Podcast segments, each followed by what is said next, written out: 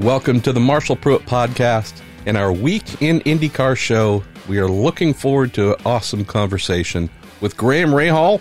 A little bit of controversy there to close the Acura Grand Prix of Long Beach.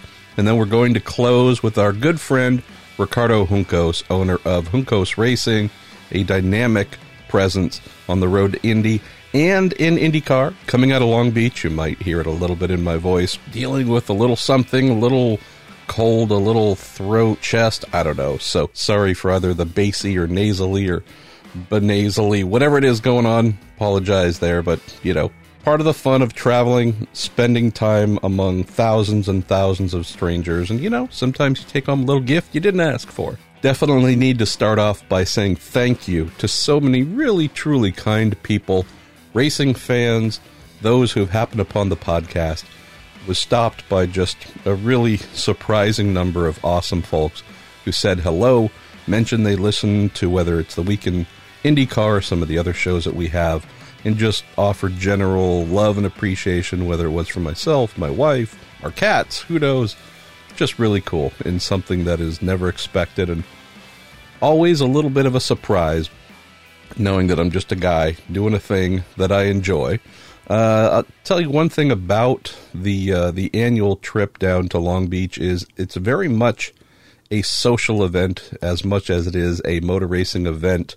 Got down there on Wednesday, went and spent the majority of the day with our friends at All American Racers, saw Evie Gurney, Dan's wife, Justin Gurney, Dan's son, who runs AAR, and continued a documentary that my film partner and I, Travis Long, started recording last year on Justin's efforts to build the stillborn 1968 Eagle Formula One car.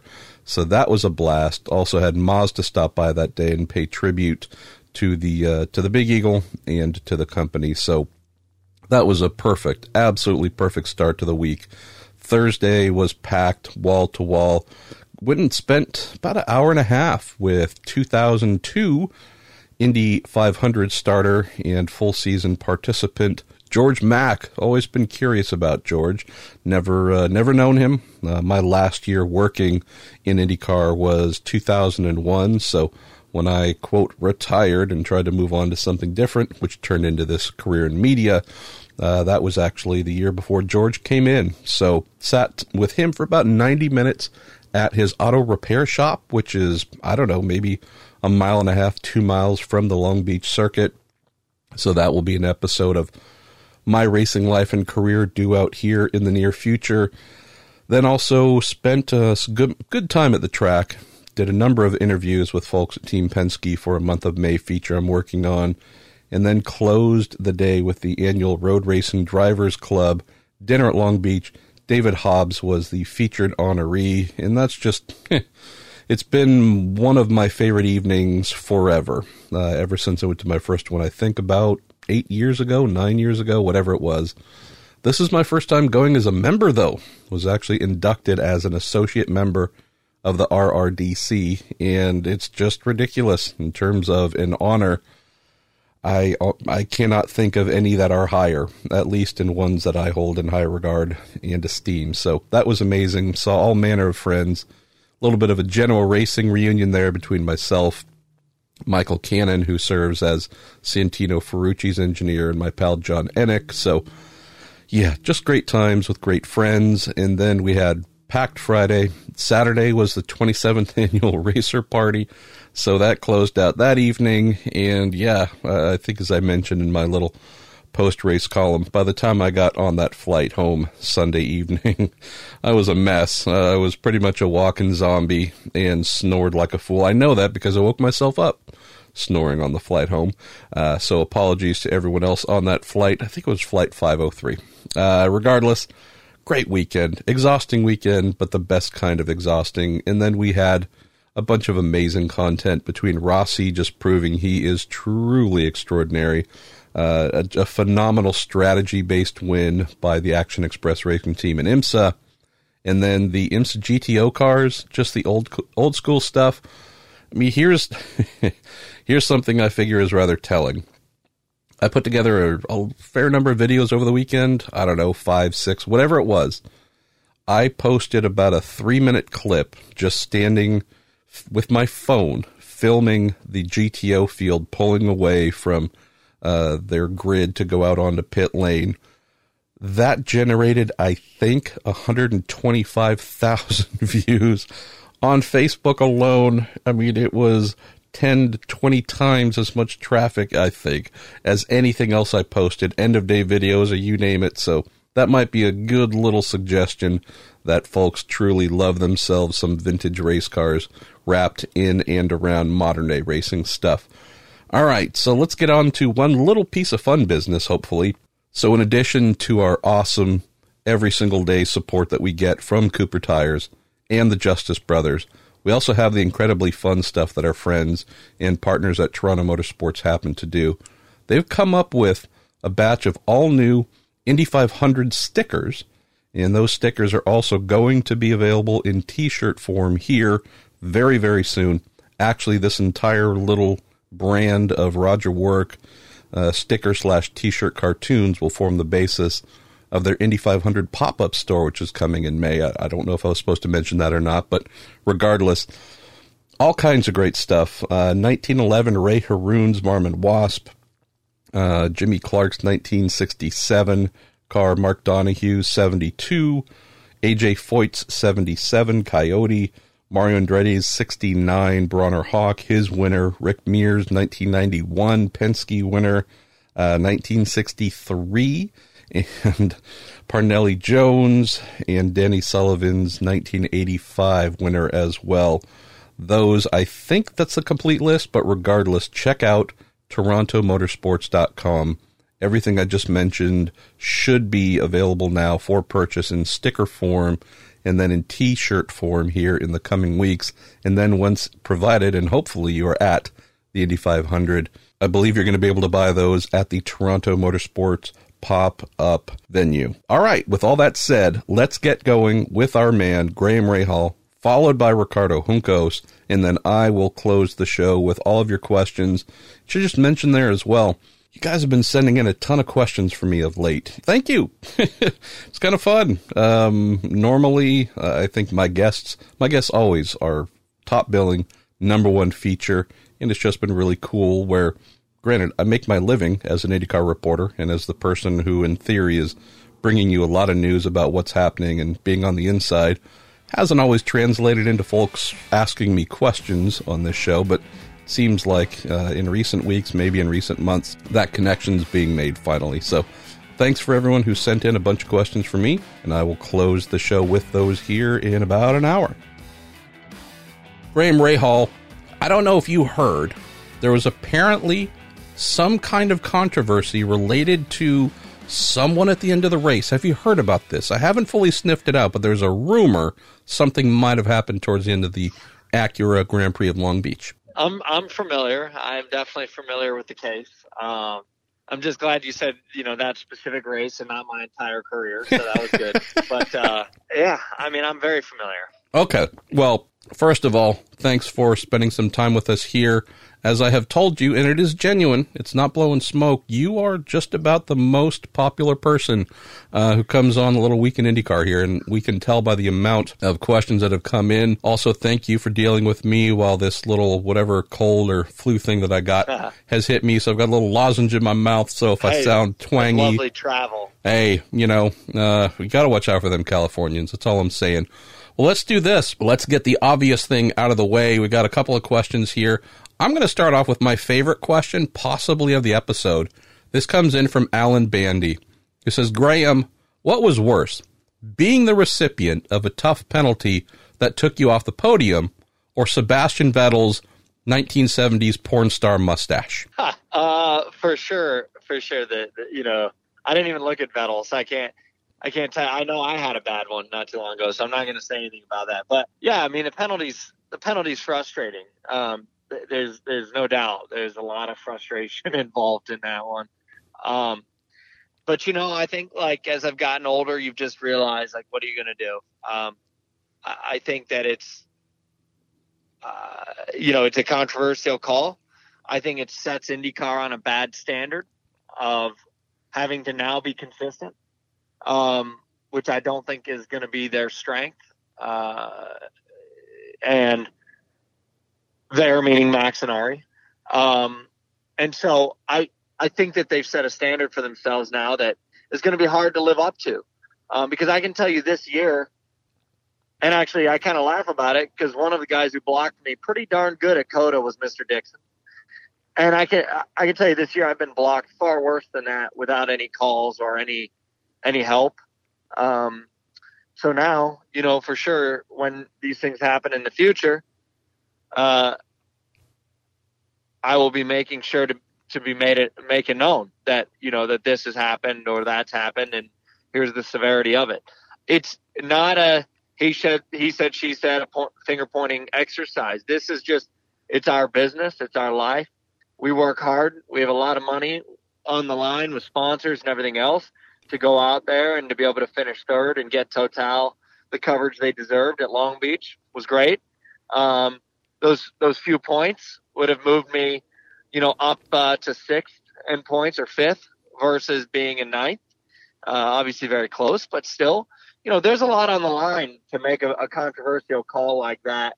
But you know, that's life and you just got to move on and as fuel to our fire, just like we did, you know, for Long Beach coming off of Barber. Barber was ours, period. You know, you make got a little error, mechanical error there. And next thing you know, here we are. So, you know, we used that to fuel us as we went into Long Beach, had a great weekend there. And now we'll use this misfortune to fuel us to the Grand Prix. I'm going to combine a couple of questions here together, Graham. Gabe Argenta says, I hate to ask about the blocking call, but where exactly are the stewards finding the fault? Surely not the move to the right on the exit of turn 8. I can't see that as a, quote, reactionary move, or is the fade back left as you got closer to turn 9? If it's the latter, while I don't like it, that is in line with some prior cars that have been penalized in race control. Doug Cole says, maybe just a follow-up if Graham's ever gotten an explanation or some sort of elaboration on the call from the officials. I'd be interested in hearing that. We asked the officials. We went in to protest, and the response was, you might as well leave because we're not changing it. Huh. So that's pretty much that. And so what I understand is that they're saying that the first move was reactionary, of which I can prove time and time again through data, it was not reactionary. I've watched the video, and this is my thing. I was calm in my interview because I'm like, oh, you know, yeah, I blocked, you know, I need to look at it and whatever. I watched the video, and after I watched it, I was more confident in my move than I was at the time that I made it. It was not reactionary. I came out of the exit of the corner. I kept a consistent, steady arc, and I went to the right. I'm allowed to make that move. I am the leading car, which I can set my line, to which I did. That is what they're trying to tell me was reactionary. Apparently IndyCar has sent either the police or someone after you here, so keep not too loud. Yeah, no, you know, that's what they say is reactionary. At the end of the day, though, as I keep saying, I mean, we could go on about it all day. The call was the call. I think it was very favorable, and you know, in Mr. Dixon's case, but that's life. You know, and we just need to move on, and put our heads forward, and you know, and focus on the next event. Really. One other theme here, and you mentioned Dixon. I don't see this part. That doesn't mean I'm accurate. But clearly some others are wondering. Andrew Miller says the call seemed out of character for the Kyle Novak, Ari Leyendyke, Max Pappas regime. Are they afraid of Chip Ganassi and/or Dixie? Vinny Taibbi says, I've heard a lot of people say that they feel like Dixon gets the benefit of the doubt from race control. Do you feel that's the case, or just a tough call for them to make? So look, here's the thing. I've been asked to stay out of this conversation, so I'm going to plead the fifth on my side. But I think that a lot of people would agree with the comment that was just made. It's interesting, and it's not a defense thing at all. I don't know, maybe I need to pay closer attention, but that's clear. It clearly has appeared to a number of folks that they believe Dixie might be the one to get let off the hook or be given something that benefits him. Again, maybe I haven't seen that, but I can't make an educated comment either way other than it surprises me a little bit. But again, not saying I'm right or wrong. Well, let's close on this. I'll just say I think consistency is an issue.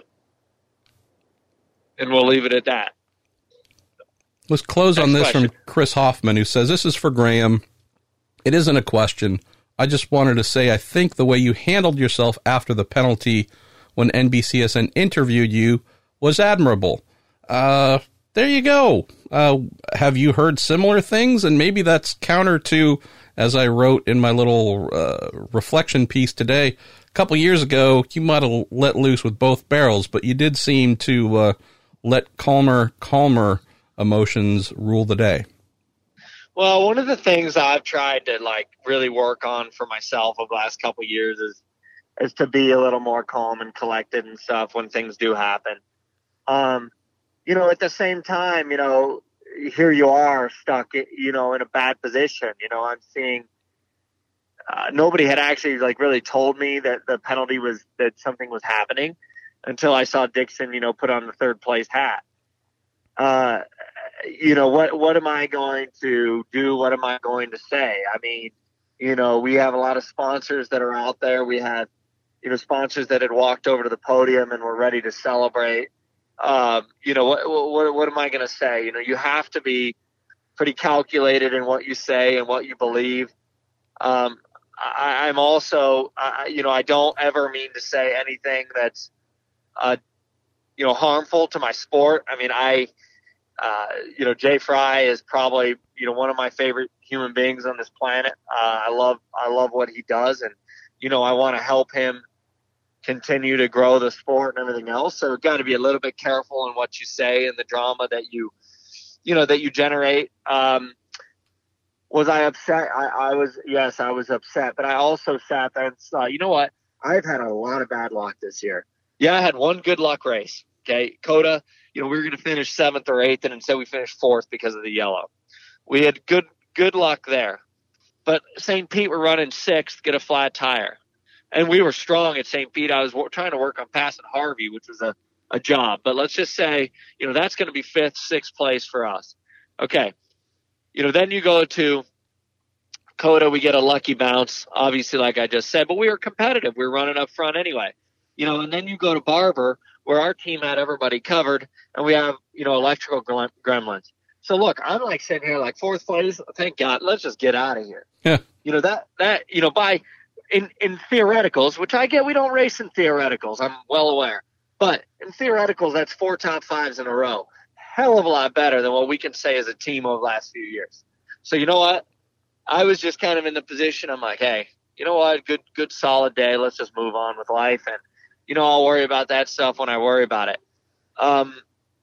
You know, you just got to be pretty smart about what you say and, you know, really just let peers and, you know, dad and everybody else go fight the fight. I mean, I didn't even go in to see the stewards. I just did my thing and moved on, you know. But, yeah, I mean, I've tried over the last few years just to be a little more calm and collected over things.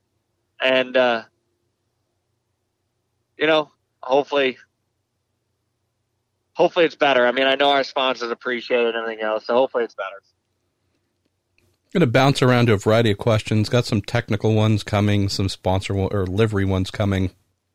I like this one from Ryan Hart. He says, how is your wife Courtney's retirement affecting you this season, either mentally or physically? He says it seems that not trying to keep up with two crazy schedules might relieve some stress and also provide more time to train. Are some of the results of Courtney's retirement that we're seeing in the results you've had this year on track? Is there anything related or due to that? There's no doubt it's helped me. There's no doubt. No doubt. I mean, you know, for me to be able to be at every race weekend and to have her there just means I don't really have to pay attention what goes on, you know, in the other world. And while, you know, obviously I pay attention to see how my sister-in-law and John, everybody are doing. It's not, I don't need to like get out of the car and be like, oh my gosh, is my wife okay? How'd her run go? Is she in one piece? We didn't have any explosions, you know, all that sort of stuff that you used to worry about. Also, just the time frame switches all the time. I mean, it used to be, you know, I'd be on the East Coast, she'd be on the West. And, you know, of course, all of us like to, you know, say goodnight to our wives before, you know, the day's all over and finish it off that way. And, you know, that created a major problem. I mean, just like from a time perspective, it was always difficult. But more than anything, just the peace of mind, have her there with me has been awesome, you know, to go back to the boss of the hotel or whatever and to have that support, you know, means the world to me. And there is no doubt that it has benefited myself. You know, the less travel. I mean, I've still traveled way too much this year, but, you know, I've lost like 16 pounds and I've been able to, you know, focus a little bit more on consistency and eating consistency and working out and everything else. And, yeah, I mean, it's been great. I don't know if she'd say the same, but, you know, it's definitely, for me, it's been good.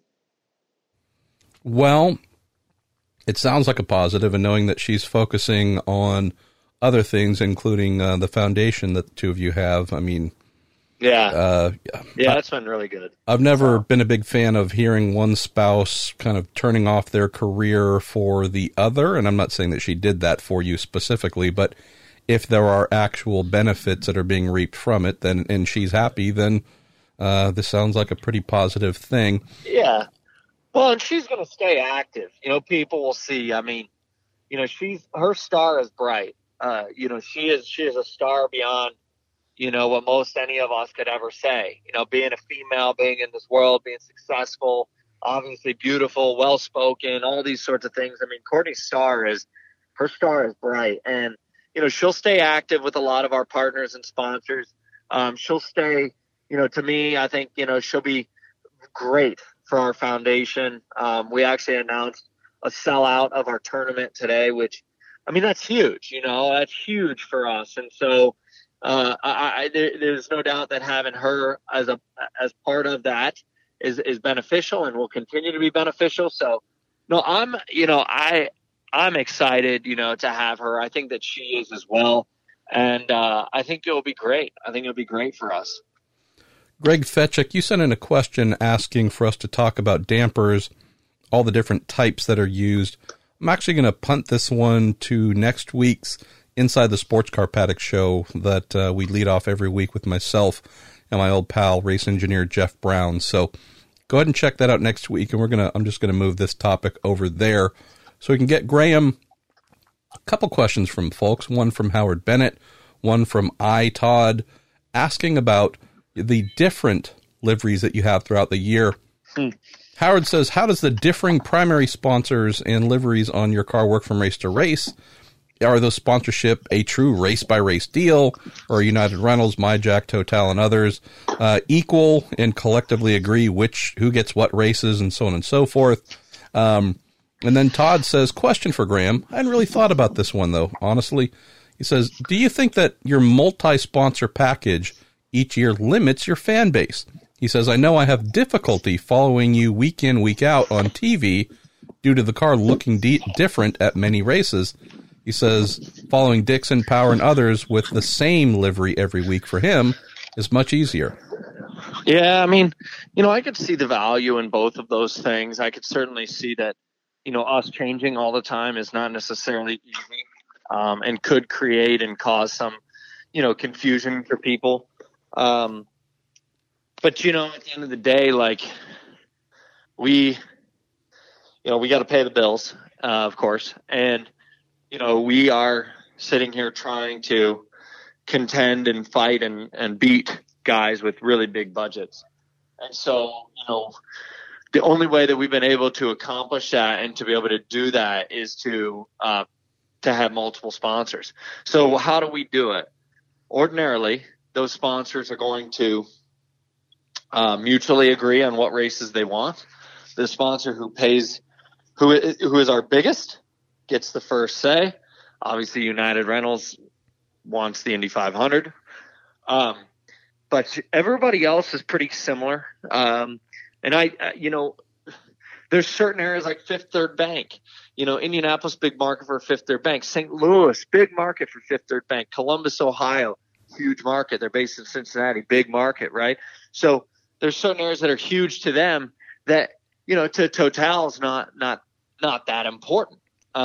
you know, and so it does change. Where you're going to get really confused is when we go to Detroit and I run two different cars in one race weekend. Saturday I'll be one thing, Sunday I'll be a different. So wait till you see that. But, you know, for us, yeah, I mean, it is a little bit of confusion. We're very fortunate with Aero Paint Technology, the group that we work with on all of our liveries and stuff, that, you know, they've made it nice and easy for us, as easy as you can, to be able to swap in and out and do all the cool color schemes that we do. But does it limit a fan base? I don't know if it limits the fan base. It limits our merchandise sales for sure, because, you know, people don't know. I mean, well, I go into merchandise, all I see is a United Rentals hat. Well, you know, IndyCar doesn't want to carry merchandise for 5 different sponsor hats, you know. So that's a little bit tricky. But, you know, we try to work with all of our big partners and make sure that they get what they want. And I think, you know, that we've been very fortunate. And are very fortunate that most of them are signed to long-term deals, and you know, will be with us for many years to come, which is really good. Can we go ahead and confirm here on the podcast, Graham, that when you have two sponsors that want the same race date, you make the CEOs arm wrestle to see who actually gets to win? Yeah, that's not a bad idea. See, we're actually serving the public here with the show. See, it's not all just wasting time and stupidity coming out of my mouth. Let's see. Let's go to Paul Davis, who says, Marshall, I'd love to hear you and Graham weigh in on the lack of passing at Long Beach. He says, this year, he says, I blame Firestone for bringing a primary and red that were two alike and did not suffer any major degradation. He says, for 2020, what if you added a third tire, a super soft that was for the race only? What do you, I mean, do we point at Firestone? Do we say the lack of yellows? What do you think? Well, lack of yellows is one thing for sure. The car, for whatever reason, when you got close this year, when you get really close behind somebody, the understeer levels were pretty extreme, which wasn't great. You know, on the tire front, I mean, you know, we have to work with Firestone. I think we got to make a tire that's a little bit better. I mean, the car needs a little more mechanical grip out of the tire. We see this in a lot of places that we go. You know, the car lacks, you know, compared to the old car, lacks so much downforce, right? So when you do get close, yes, the wake is better than the old car, but still you need the mechanical grip somewhere. You need to get grip somehow. And so, yeah, I mean, Firestone, you know, makes a very durable tire and has always kept us safe and does a great job.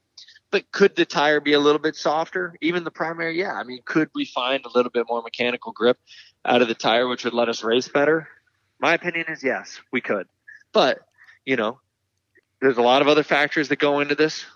So, you know, we just have to be aware of that and, you know, and try to help them evolve as we go forward and all those sorts of things.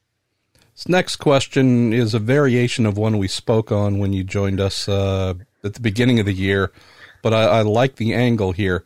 Comes in from John Karazinski, who I don't think was the actor on The Office, but nonetheless, if you were, thanks, Jim.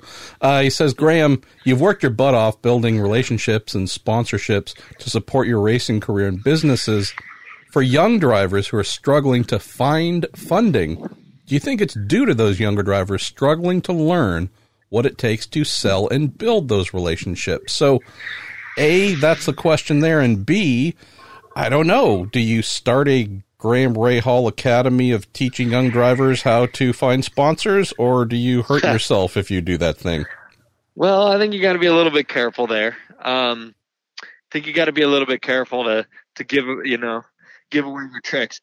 But I think it is spot on that, yes, I think there is a little bit of a problem in today's society with work ethic. This is across the board. This isn't just racing. And so because of that, you know, yes, I think that people don't typically want to do the work that it takes to get the job done. They don't want to understand that, you know, to go and chase sponsors is, you know, a 24/7 job. You know, but it is, and it has been for a while. You know, but we've also, I would say as a team, you know, we've kind of rounded the corner where we've been pretty fortunate in recent times that, you know, we've been able to grow our sponsor base and be able to find, you know, partners that are really long-term, you know, partners and see great value in what we do. So, you know, am I personally chasing them all day, every day anymore? No, you know, I'm fortunate that I'm not. Am I involved in what they need or what they do every day? Yes. Of course, when the call comes to need something, it's going to be me, you know? So, yeah, I mean, I do, gosh, I don't even know, you know, countless amount of appearances, 40, 50 appearances a year, you know, to try to keep them happy. And that's our job, you know, that's what we do. So, but I think that, yeah, I mean, I think that there's a little bit of an issue with people, kids understanding what it takes. But, you know, eventually they're all going to have to go through the process or they won't see their careers, you know, further. And that's because at the end of the day, and I've said this time and time and time again, but when you get to the top, everybody is really good. When you get to, like, you know, the sphere of Indy Lights, right? The Patos, the Coltons, they're really good. Okay. So now what makes you worth it and not the other guy? Mm. And that's what kids don't often, in my opinion, see or think about. You know, trust me, just going and winning an Indy Lights race or 5 does not mean that you are an automatic shoo-in. You know, there are people that are willing to do the work and have the work ethic and everything else, you know, they can make the difference. So that's, you know, that's what you have to think about. I think pretty frequently. Still have plenty of questions for you here. I'm going to start paring them down, though, knowing that you're going to have to get on to the rest of your day here soon. Randy Holbrook says, Graham, I imagine, and this would be a great answer, I imagine you will eventually be joining your dad in the ownership side of things many years from now when your driving career is done. Having driven for several teams, what do you think makes a good team owner? And he also says, thank you for always being honest and speaking exactly what is on your mind and for all you do for the fans and promotion of IndyCar. You handled last week perfectly. Well, you know, I think what makes a good team owner is understanding that you don't know it all, and understanding that, you know, you put people in place, you hire great people. And you need to just allow them to do their job. I think that's really been my dad's strength of the last few years is, you know, he's hired a great group of people. He's got a good staff. And so, you know, just let them do their magic and work it from there. Often I think that team owners that are too involved, it can create tension and concern, I think, for a lot of people, which is a little bit of an issue. But, I mean, you know, it's, and also, I think as a team owner, when you hit that phase of your life, understanding the value that you can still have. You know, a guy like my dad, a guy like Michael Andretti, Roger Penske in particular, those guys have a lot of value that they can still add to a sponsor. And that can take you a long ways as well. Do I want to do that? I really don't know. I would tell you today, no. I would say no. I don't want to be involved as a team owner. But, you know, but I also know, and I thought about this the other day, that, you know, that racing is really our life. And so, you know, to move on from it, you don't really want to move on. But someday, probably, you know, next 10 years or so, you know, my time's going to come where, you know, it's time for me to move on. And, you know, ultimately what you want to do is get back to your sport, try to help it continue to grow. So the only way I'll be able to do that is to stay involved as, you know, as an owner. So, you know, we'll see. I really haven't put a lot of thought into it. I see the stress. I know the stress it puts on my dad. I mean, I really can't imagine, you know, living that each and every day. But, you know, who knows? We'll see what happens. Coming to you in 2029, the Graham Rahal IndyCar Podcast, brought to you by United Rentals and all the different sponsors you mentioned. Let's go to Brett Ross, who says, who has the better racing stories, your father or your father-in-law, John Force? And also, who drinks the most wine between the two? Oh, my dad drinks the most wine. Yeah, sure. That's an easy one there. Yeah, stories, you know, I mean, I think both. I think both, you know, John's obviously very full of stories all the time. He's full of a lot of, you said the word stories. That was so polite of you.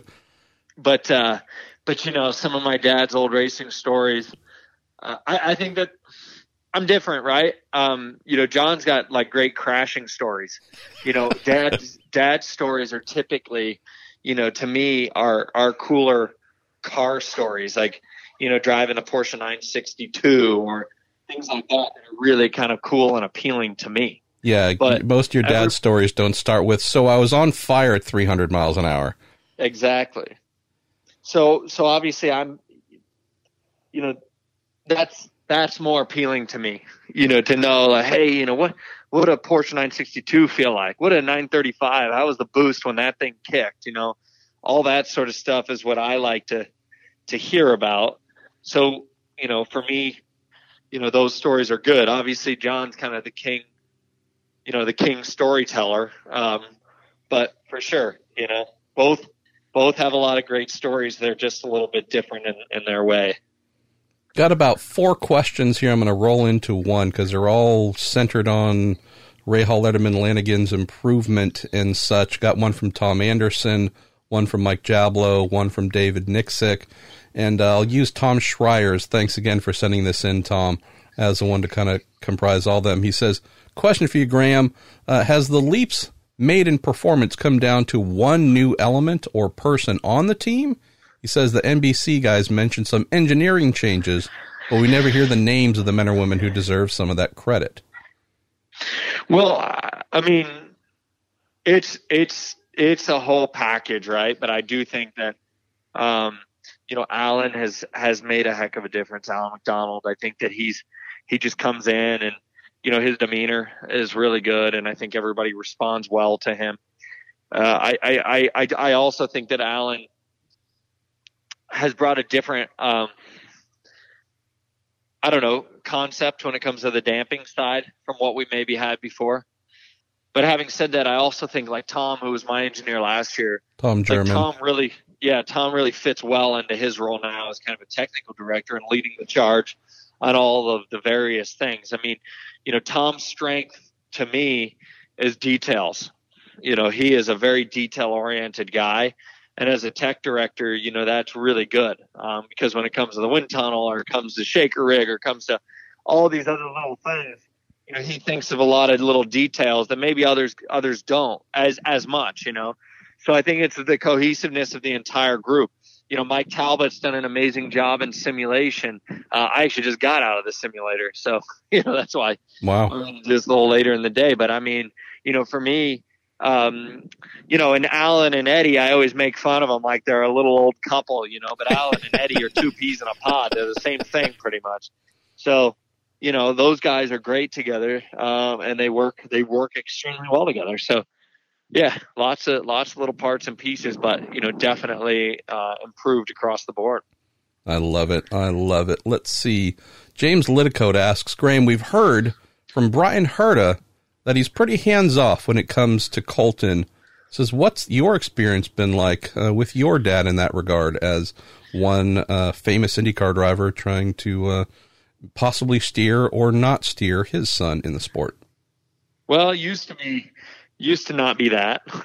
But in recent times, I'll just say, you know, that the dad is he's pretty hands-off. You know, he really does not get involved with anything pertaining to me anymore. But having said that, you know, there are times where he'll get all fired up and super happy and geeked out, and he comes in and, you know, kind of comically wants to give his opinions on what we need to do to the car and this and that. So, you know, like last week at Long Beach, he knew we had a pretty good warm up and that we were pretty competitive, and so he was all smiley and happy and asked me what I needed out of the car to be better in the race. And I told him, and then of course he has to come in the engineering room and tell everybody we need more rear toe and all this and that. So sometimes, you know, he's got to come and give his opinions, but it's really not too frequently. In fact, we had our strategy meeting last week and, you know, we were going through everything and, he, you know, he's normally in the strategy meetings, but I looked over and all he was doing was watching Tiger Woods win the Masters on his phone. So I'm like, you know, that's about how involved he is now. I love it. All right. Let's, going to close on a couple of fun ones here. As always, you're a lightning rod for folks regarding certain teams. AJ Hahn says, Graham, you need to bring out the Ohio State helmet for the Indy 500. It seemed to give you some good luck at Mid-Ohio. Says my dad's a huge fan of yours and a diehard Buckeye fan. Hasn't missed the Indy 500 since 1964. Make his day if you use that helmet. What else? We also have Christian Dinette. I think, and I'm not sure, but I'm pretty sure I'm going to go with a Bob Rahal replica for the 500 this year. Yes. Yeah, because, you know, Bob's always like, well, I don't know, why don't you like my helmet? You know, and he like gets all, you know, bent out of shape about it. So I've done it before, but I think I've got a really good feeling about Indy this year, so I think it'd be fun to do. Yeah, and also Christian Denevsky said, what are your thoughts on your beloved Buckeyes playoffs hopes being dashed early by former coach Luke Fickell and his Cincinnati Bearcats this upcoming football season? That ain't going to happen. Oh, look at that. That ain't going to happen. I'm very confident in that. I love it. Stephen Lake has a good one here, and maybe it's aimed at me because I'm the fat butt here, but he says, after spending the weekend at the Long Beach Grand Prix and seeing all the wonderful food offerings from the vendors and hospitalities, how do drivers stay on a diet during a race weekend? Hard. And do you? Do you allow yourself anything, or is it a Sunday night thing, or how does that work? Yeah, Sunday night. Sunday night you have some fun. No, it's actually like when I'm most races I take my motor home to. It's super easy, right? You just get what you want. You know, my family's really big into grilling out. Bob's like Mr. Grill Master, so that's pretty easy. But you know, races like last weekend, like Long Beach, those are tough. You know, those are tough because you're gone a lot, and you know, I had a sponsor commitment Thursday night. I had a sponsor commitment Friday night. And Saturday was my only time solo with my wife and my mom and stepdad. So, you know, we went to Italian and kind of loaded up on some carbs, but it's pretty tricky, to be honest. Very tricky. We're going to get you guys some Roscoe's chicken and waffles here, maybe at the end of next year's race. All right, I'm going to throw one or two more at you, and then we are going to let you go, my man. We have Nick Vance, who's asked, is there one attribute you really, from your favorite car, whichever one you might have raced, that you want to see part of the new IndyCar chassis in 2022? What's the thing you want that to do? Yeah, I want that thing to fit around me. Yeah, I guess. That would be, they measured my shoulders this weekend, so I'm that's a good start. But, all right. Yeah, if they could, you know, make it a little more comfortable, that'd be nice. But actually this car's not too bad. You know, but I you know, to me, what I would like to see, and it improved with the modifications and the new aero kit that we made last year, but I'd like to see Lola, you know, kind of like the old Lola, high and very forward, radiators high, very forward, radiators don't need to be high, but forward, but side pods.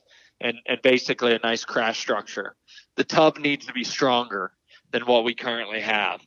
A lot of the modifications that we have made to this Dallara chassis are the exact same modifications we made to the last Dallara chassis. So make the chassis right in the first time.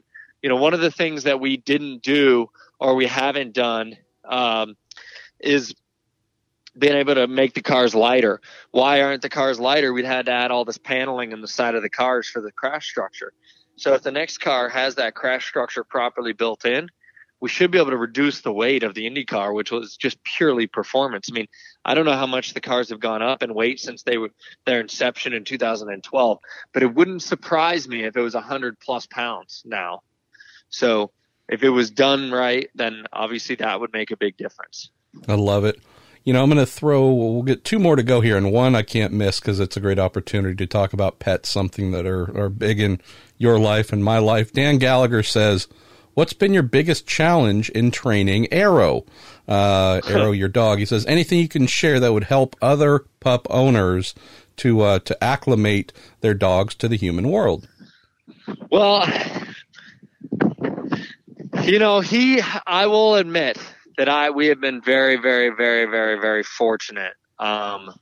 He has been super easy, which is shocking, but he's been pretty mellow so far. I mean, I think that the biggest thing to train him to do, obviously, like for me, was just to get him to stop, you know, thinking the entire house was a bathroom. But yeah, I mean, like father, yeah, like probably son. Probably my biggest challenge is upcoming. You know, we live in California part of the time. Courtney's there most of the time. I'm in Indy a lot still. I mean, Indy's my residence. And so, but when we're in California, one of the issues we're having is rattlesnakes are pretty bad. Mm. And so I got to get him through some snake training here soon to try to keep him, because he's like, you know, Mr. like every puppy, like everything's my best friend. So I'm going to just play with it. And it's like, well, you know, we got to change that a little bit, but he's been awesome. He was great at Barber. That was his first race. Obviously we did a lot with one cure down there, and he was a total stud and very calm. And, you know, we've just been lucky so far. I love it. Also has a Twitter handle, something I think he shares with Pagano's dog Norman. Something tells me that when Arrow gets a little bit bigger, you might have to train him to not eat Simon's little dog. So yeah, that could be. No, we don't have to worry about that, because Simon's dog Norman came over. You know, at Barber, we thought we were going to make them friends, and Norman came over and about bit Arrow's head off. You know, like Jack Russell. He was, so Arrow was like, "Yeah, no thanks." I love it. You know, so. Anyway. All right. Well, let's close on this question from our pal, Jerry Sudduth. And this is one that, I mean, I can't wait to hear the answer. Graham, price not being an issue, what is the one car you would add to your collection? Well, you know, I mean, I think that... Since you've owned every vehicle ever made at some point, Rahal. Yeah, right. I honestly, it depends. But, like, for me, you know, a Carrera GT, Porsche Carrera GT is still probably the best thing that I've ever driven. The Carrera GT is just amazing. And while, you know, I don't have one, I did have one, and one of my greatest regrets, although it served me well, I bought it at the bottom and I sold it at the very top of the market, but is one of my greatest regrets is selling it. It's probably out of my price range now. They're too valuable, but that's an amazing car. And, but yeah, it's actually, I'm at the performance shop right now while we do this, and we got a lot of cool stuff in here right now, which is cool. So, you know, whether it's something that I own or have owned or lots of customer cars, it's pretty fun. You get to see, drive, enjoy a lot of cool stuff. Well, I really appreciate you taking some time here, my friend, and we'll look forward to seeing you here soon, hopefully. And next time you visit the show, I'm hoping we'll be talking about a win or something like that, and no Same drama here. Or questions about whether things were right or wrong as handed down by race control. Yep, absolutely. Ricardo Juncos, you are a busy man calling in from Argentina, right? I mean, thank you. First of all, I'd be saying, heck no, man. I'm not talking to anybody. I'm going to enjoy the beautiful weather down here. How you doing, my friend? Everything's good, Marshall. Good to be with you again. Yes, I'm in Argentina right after a Long Beach weekend. I'm back to Indy for one day and then came back here to pick up my son, which is here for like a month. So now going back to States on Saturday. I love it. Well, as usual, you have a bunch of great questions that have come in for you, and knowing that you are busy down there and you have all kinds of things going on, why don't we jump right in to all the questions that have been sent in. First one is actually more of a statement than anything, or at least for the most part. This comes in from Tim Gundlach, father of Chip Ganassi Racing assistant engineer Kate Gundlach. He says, Ricky's a great guy. Oh, wow. Yeah, he says he had me over for dinner with his young family a long time ago when he was starting his Mazda program up here in Florida. He says my daughter was helping with some chassis setup stuff. Anyways, just wanted to say how happy I am for him and his team to come this far. His determination is amazing.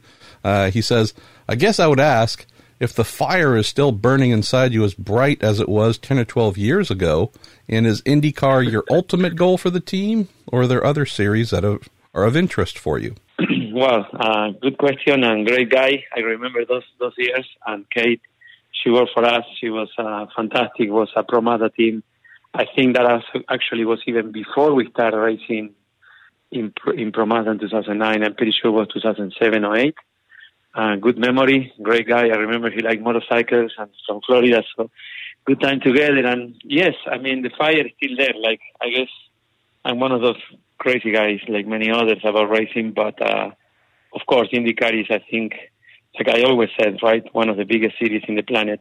I'm being very fan of IndyCar since I was a little kid, because my dad used to follow that as well when he was a reporter before he raced cars also. So obviously IndyCar, you know, is the ultimate goal, and, you know, we know it's really hard. It's really hard to get there, but we keep doing what we're doing with the same fire, as you mentioned from the beginning, right? We never lose that. I think if anything, we have more and more, which it sounds crazy, but and I think that's what it takes, right? A lot of passion for something, and now you just work, and like I said before, right, sometimes more difficult than other times, but you get there, you know? So like this guy was saying, I mean, long time, we keep working, we keep growing, and a lot of passion for motor racing, I guess, you know, from my side. So it's all good and good memories. Let's go to both James Liticote and James Piley Jr. sent in similar questions. He said, Ricardo, is there a benefit to the IndyCar team sponsorship-wise from running your new team in IMSA? And Robert says, what's easier to sell, IndyCar or IMSA sponsorships?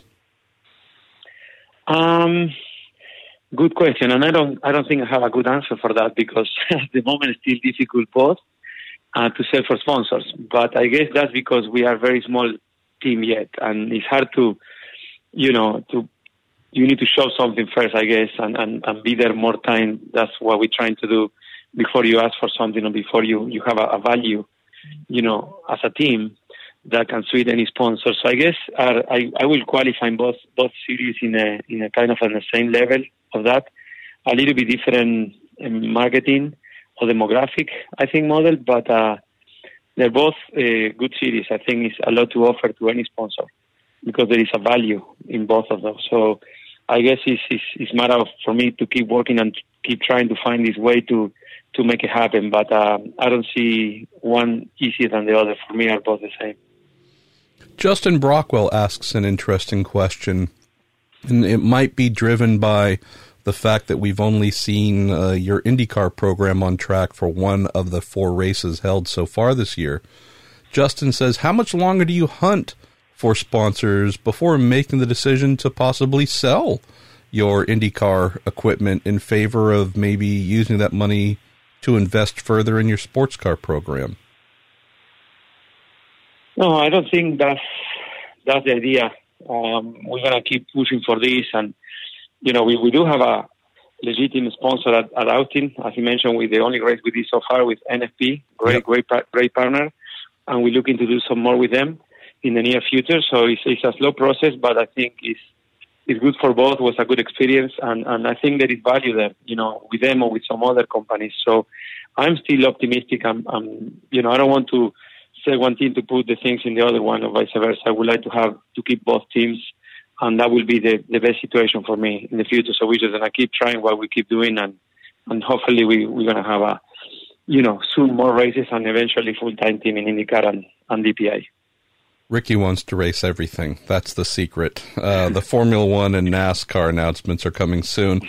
Again, we've got a couple of similar questions here. This one comes in from Dylan Burgett, who says, it seems like you've had more success finding sponsors for IMSA at the moment. He says, other than the overall price tag, are there any unique factors or challenges for getting funding for an IndyCar program? And he says, thanks and best of luck to you. I guess, and I'll just throw this in maybe as a conversation starter. Obviously, IndyCar is not inexpensive. IMSA, running the Cadillac DPI that you do, that's also not cheap. I would just say that the character between the two championships is one where I think you're going to find more drivers on the sports car side that are accustomed to paying to be in a car than an IndyCar, where there might not be as many funded drivers walking around asking if they can you know, be part of your team. Are you seeing that as one of the unique factors or challenges? Yes, I think that's correct. I think both series actually are running very, very similar numbers budget-wise. The difference with the sport cars in IMSA, you share the car with four drivers. So now, you know, you have the short races and endurance races, so it's a little bit easier to find those those drivers will eventually can bring the money. They have some sponsors. And actually, that's the way I'm running my IMSA team.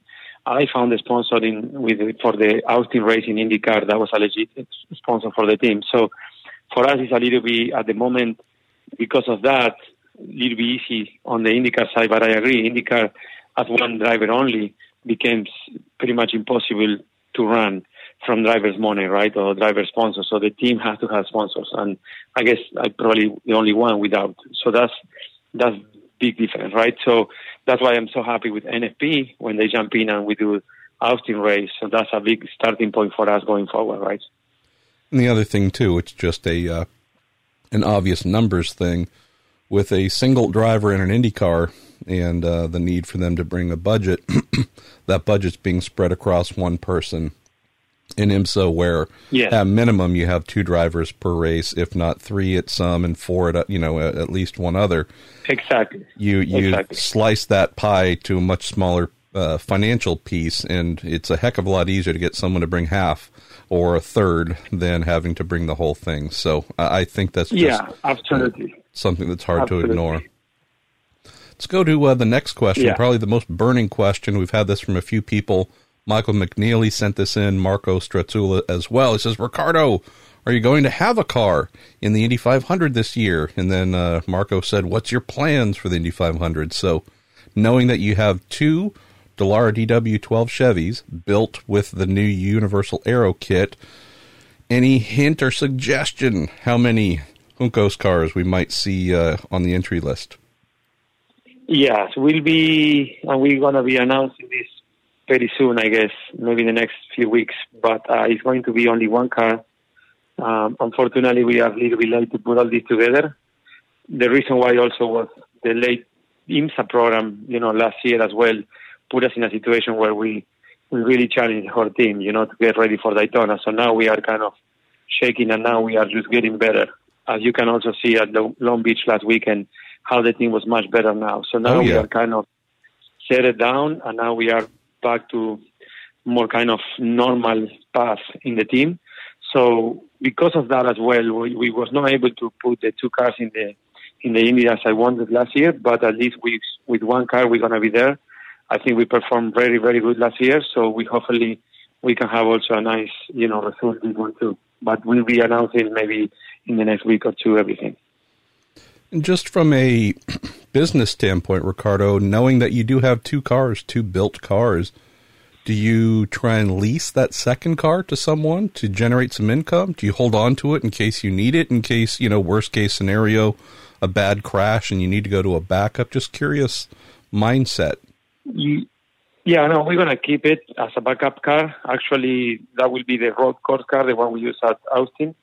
The one we're going to use for the Indy is the one we prepped for last year oval, and that one stayed like an oval mode. So that's the plan for the moment. I think even it's a little bit too late now to rent anything. Everything is already set for pretty much everybody else. From the, tire manufacturer, engine manufacturers, I mean, they're looking at a lot of cars, I think, for the 500. So I think now it's done, right? Even if I want to rent it will be probably impossible. So the car is going to be there anyway. So, maybe someone needs it and it's going to be ready to go, my second car. But for the moment, we're going to keep it. Smart. All right. Let's get down to, how many more do you have? One, two, three, four questions to go. And then we'll let you back to enjoying yourself in beautiful Argentina. Okay. William Matson says, and I love this question, William. Thank you. I don't know. I've never asked you this. I feel stupid. He says, hi, Ricardo. How and why did you come up with your green, orange, and white color scheme? And he says, also, do you have any concerns that it may look too similar to Pato Award's current green, red, and white livery? But how'd you come up with this, what has become a classic Juncos Racing color scheme? That's a good question, and actually everybody asked me that question because being from Argentina, our flag is light blue and white, so nothing to do with those colors. But I love the green. My mom told me that when I was a kid, I started talking. I can say every color but the green. When they asked me about the green, I couldn't pronounce the green, and that's the color I like after. And then when I was a kid, also my dad used to do the green and white for his little lot cars that he used to race when he was a kid, and he keep those kind of bodywork, so I played with those when I was a kid, right? So for me, always was black and, green and white, always. And then we just added the orange back in 2007 when I had the racing school with the open wheel cars with the Formula Renault. Was a customer that has an orange company, so they say, okay, we need to paint the car in orange. I said, no, I can, you know, we're going to leave the car green and white, but we add this little orange strip at least, and I like it. So I like the way it looks, and we keep it, right? So since then, that was the team colors, and we keep it until now. And obviously, yeah, like you said, he said it's kind of similar to Pato Award, but he has red instead of orange because of the Mexican flag, right? But I guess that's, we have it first. Yeah, absolutely. We get the lead on my template. So.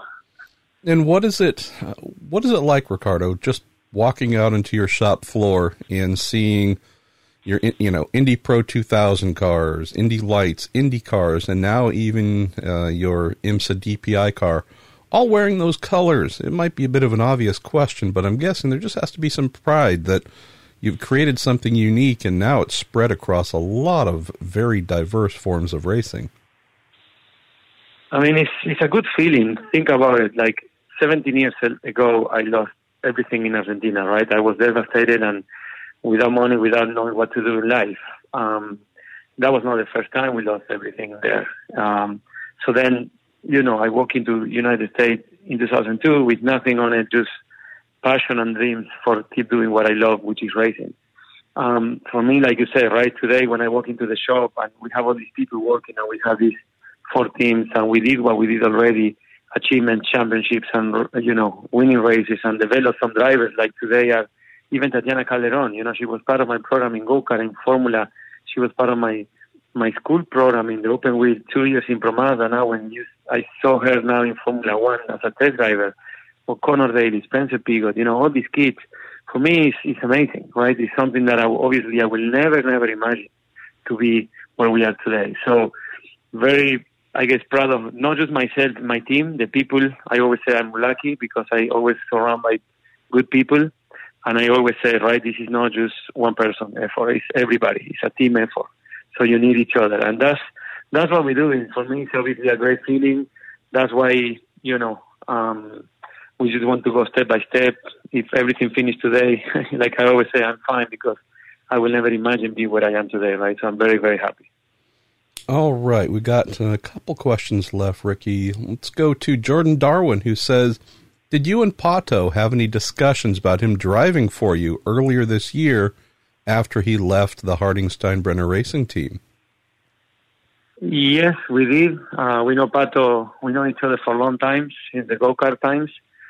So we always talk to Pato for Pro Mazda, Indy Lights in those moments, and of course going forward. But I think we are in a difficult situation. You know, I think he's doing the right thing. He chose a team where they have a full season last year with 2 drivers. He has a teammate now. Alonso will be part of that team on the Indy 500. So I think he's doing the smart move. You know, we like each other, good guy. What can I say about driving? I mean, like I said last year, he did everything somebody can ask him for, right? And I think he was in a tough situation this year. Very bad what happened with him. I'm happy that he has something going on now with curling.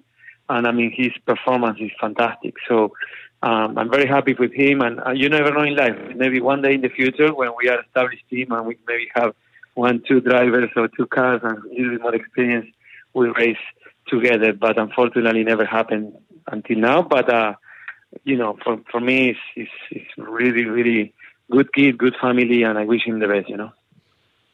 All right, let's go to Don Davis. Bit of a fun one here. He says, I saw that the Las Vegas odds are set 500-1 for Kyle Kaiser to win the Indy 500. He says, let's say I put down a $20 bet.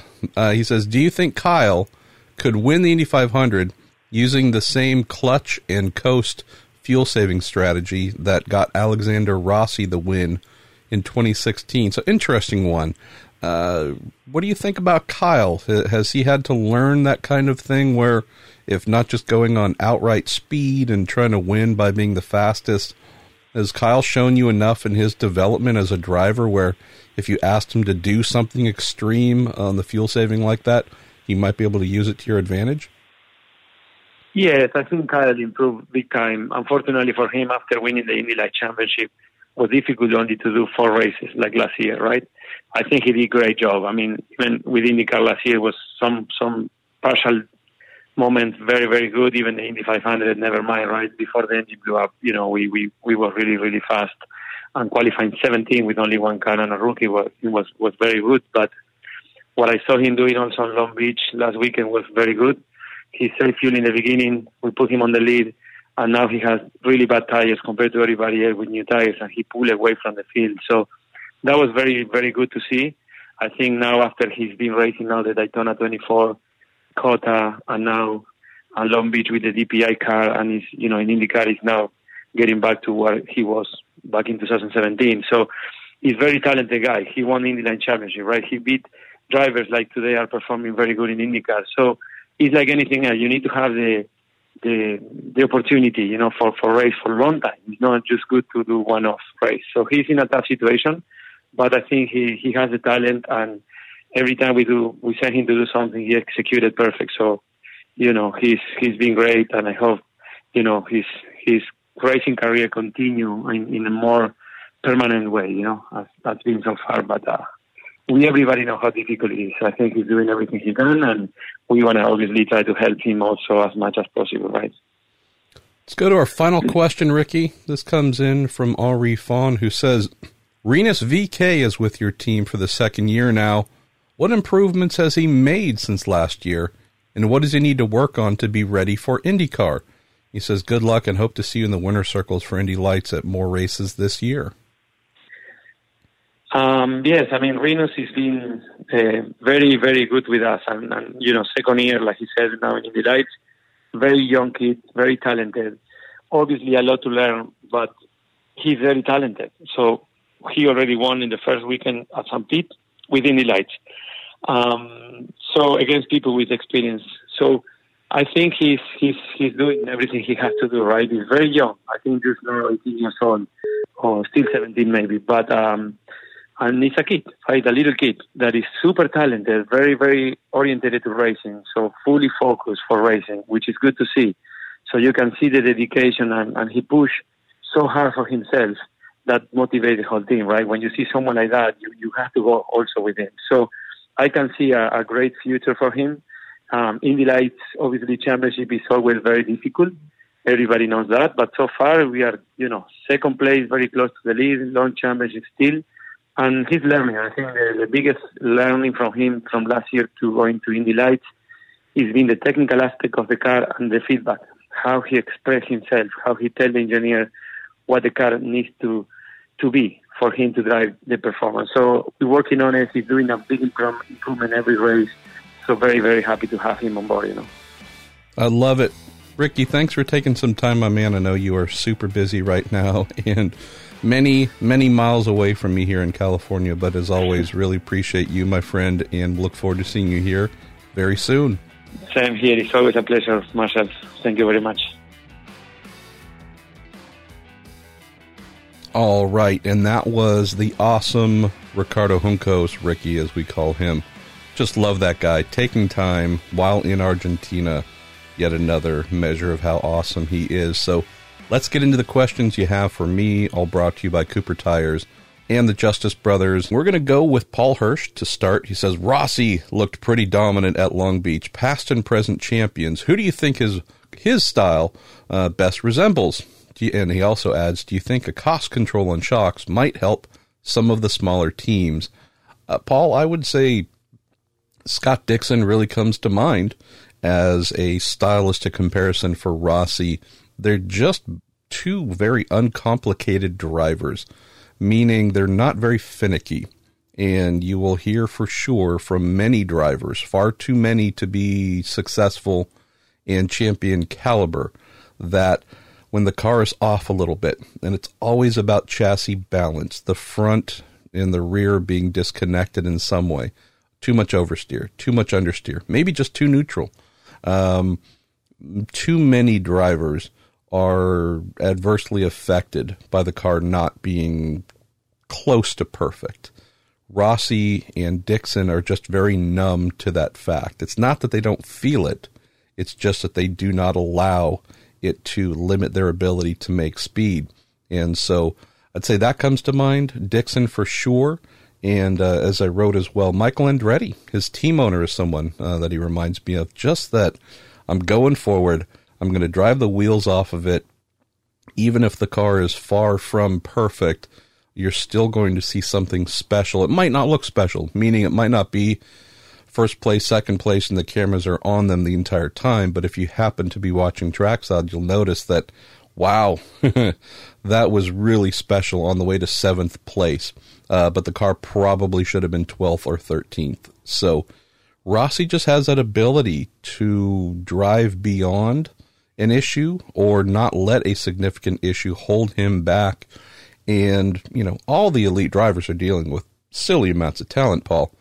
It's just a case of some let this perfect scenario in their mind really hold them back of if it isn't there, then, boy, Marco Andretti is a perfect example of that. Marco is easily affected by the car being off a little bit, and you throw a Rossi into that same car and you get a much different result because he just does not let that become a limitation for himself. As for the cost control on shocks, that it comes up at least once every couple of weeks. And here's the thing about racing, and it's just a bit of a generalism, Paul. If it wasn't shocks, it would be something else. So we can say everyone's using spec shocks, but as long as there is something on the car that is kept open for teams to develop and treat in an individualistic manner, that's going to receive the vast amount of money for development. So shocks have become the lightning rod for this because it's the one true area where teams can dive in and go nuts. But if you make spec shocks, then it's, you know, pick something else that might be open unless IndyCar were to make everything spec. And I hope that day never happens. This is just the byproduct of reality. And if IndyCar were to do that, say everything, can't touch a thing, all bought off the shelf, teams would spend at probably a lot more money, believe it or not, because they would have to go and pour untold zillions into virtual testing, off-track testing, wind tunnel, this, CFD, just every single thing imaginable. Teams are going to spend the money to find an advantage. That will never change in motor racing. So the area where it is spent changes. This, in this instance, this era, it's dampers. But no matter what it is, teams will absolutely spend as much as they can to find the thing that will help them to beat the others. So that's not going away. Let's go to Thomas Gross. Thomas says, in a mostly spec series, what allows Rossi to drive away from the field like that? Is it his driving style through a particular corner? Is it dampers or something else? It's a perfect day, Thomas. It really was. It was he and his race engineer, Jeremy Millis, not only nailing the damping and springing combination and anti-roll bar combination, it was nailing all of their suspension settings, toe, camber, etc., etc. It was nailing their aero setup. Their center of pressure was absolutely spot on. That's effectively the aerodynamic balance to go with the chassis suspension balance. They nailed their tire pressures. I mean, just they got everything right that you could imagine. And then you give that to a guy like Rossi, who is just ridiculously talented. And that's what we get. So it was a day where everything went right. And his performance is maybe a reminder of how rare that is, how even when a guy will win by a couple of seconds, it's very possible that there's still, if not expected, it's very, very possible that there's just something that is off a little bit, that isn't quite perfect. So in this case, they got everything right, which was pretty darn cool. Let's go to Ryan Terpstra. He says, you've inspired the phrasing, well, I guess the reminder of the phrasing, hashtag danger zone, which I asked on Twitter. Have we already kind of burned that thing out after three races? Because it seems like we hear it every 2 or 3 minutes on the broadcast. He says 5 or 6 qualifying sessions have been interrupted by red flags, or maybe more this season, in just 4 races. At what point do teams stop waiting and start sending their drivers out to avoid the hashtag danger zone? I know it was discussed a bit in depth, but then Long Beach happened, and both Aeroschmidt-Peterson Motorsports cars were put in a horrible position at the start. You know, the one thing that comes to mind, Ryan, is this. There's always going to be a little bit of gamesmanship as for when to send a driver out on reds in the Firestone Fast Six sessions. You want to wait as late as possible so that you have all drivers on red, same rubber going down, and also knowing that in many instances you have one lap of peak performance, maybe two, and you would rather wait until the car is as light as possible, burned off the correct amount of fuel, and nail that time. So it's not just setting the fastest lap, but also the perfect conditions for the car from a weight and performance standpoint, and that often comes late, very late in the stage of whatever Firestone Fast blank portion of the qualifying process. There's certainly a reason we're seeing more and more reason for teams to say, heck with that. We're going straight out on reds and making sure that we get in a as good of a banker lap as possible, as good as a safety net as possible. But we might be ignoring absolute peak lap performance with those tires. So that's the reason you don't see many folks do that. They know that while it would be the safest route, it would not necessarily be the fastest. They might be leaving a 10th or two, or who knows, on the board. That's why we tend not to see that. The one thing that came to mind here, and maybe it's a rule tweak for IndyCar to consider, knowing how these red flags have been rather prevalent this year in Firestone Road and Street Course qualifying, it's been annoying to say the least. We've had a number of teams that, you know, have said, hey, through timing and circumstance, we just got hosed and we're starting way back, and it's almost a guarantee to ruin our race. I'd love to see IndyCar maybe consider saying, we're going to guarantee in each stage of qualifying 3 laps of running on reds.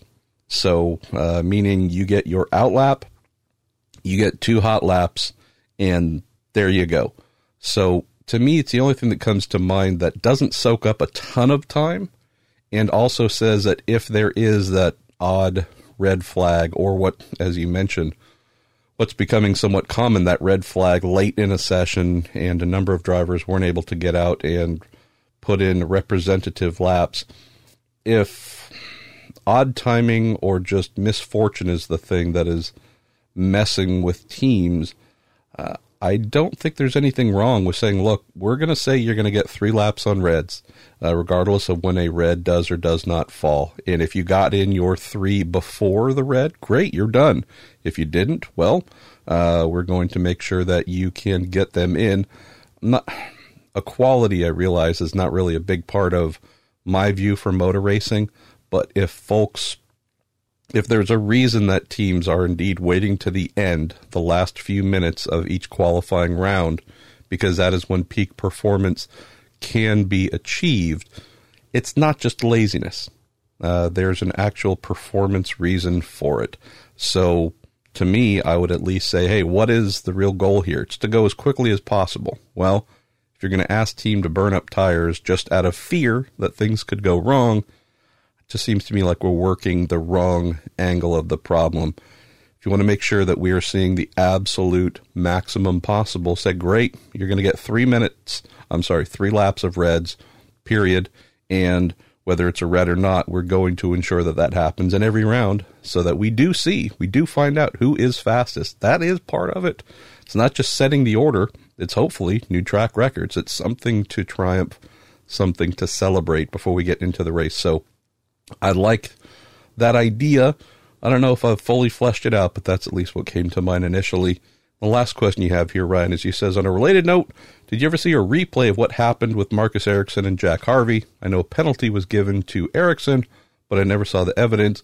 I'd quite like to see what put Harvey's car up into the grass in the fountain. I did not see that either. I saw a photo of it. Did see Jack's car was actually, significantly lifted, but Did not see a replay of what triggered all of that. Clearly with multiple cameras that are not necessarily broadcast cameras that IndyCar has access to, they must have seen something that gave them a clear idea of who was at fault, and then handed that down to Erickson, who I would suggest, I know I was expecting to see more from Marcus. I know he's a rookie. I know he's seeing some of these tracks for the first times, like a few of the other rookies, but boy, I did not expect him to be as ineffective as he has been so far through four rounds. So a little bit of a sidebar that means nothing, something, who knows? Maybe that's something to write about here. Go to Dylan Burgett next. Dylan says, Marshall, while I appreciate your self-deprecating sense of humor, you talk such extensive smack about your own abilities and achievements as a race mechanic and engineer. Can you just as once tell us a story about the time where you got it right? You did those jobs long enough that there must have been some times when you nailed it. Here's the little insight into my brain, Dylan. I guess it is self-deprecating in some ways. It's just me being really honest, and it's not me trying to be hard on myself. I just want to be honest. I was very good at what I did at times in my career. I was never great, and I've worked with greats.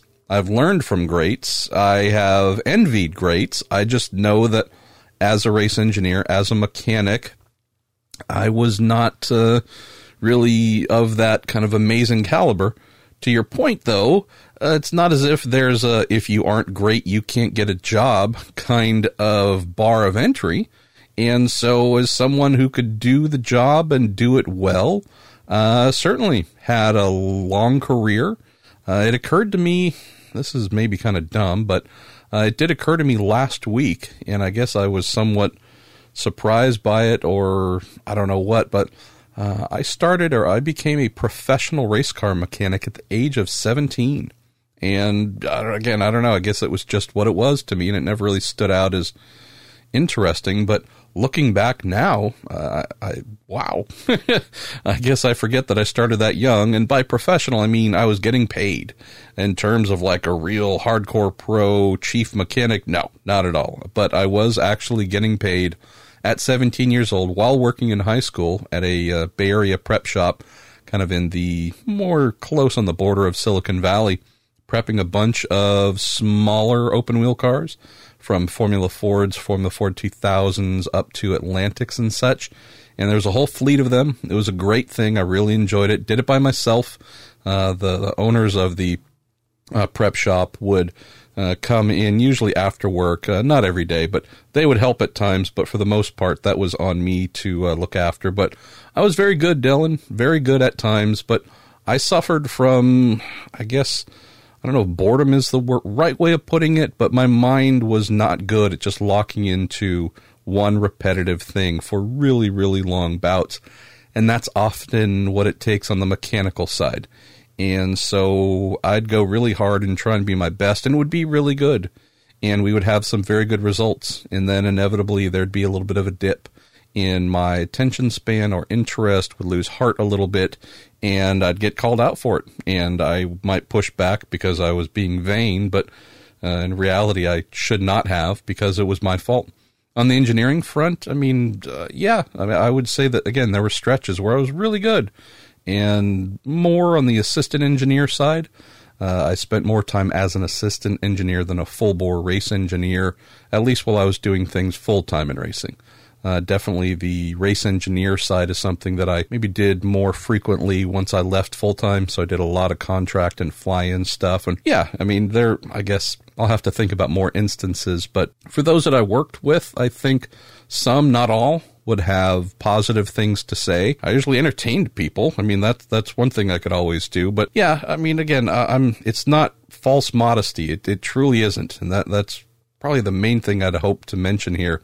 It's not me being self-deprecating because I think I was great, nor is it being hard on myself. It's just I've worked with the greats. I know the ones who I can look at and say, whew, boy, that's an all-timer. I was never close. And so I just want to be clear, because I think there could be a misinterpretation that if you're in IndyCar and you spent many years there, or the affiliated formulas or sports cars like I did, that you've got to be great. No.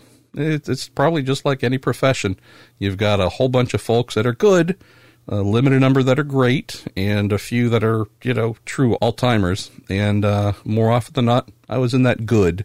And so, yeah, just being honest. So, but maybe I should be a little bit less self-deprecating and just talk about stuff. So maybe that's the little note here for me to take home. Let's go to Tom Boyers, who says, Marshall, McLaren have a driver, crew, and car for the Indy 500.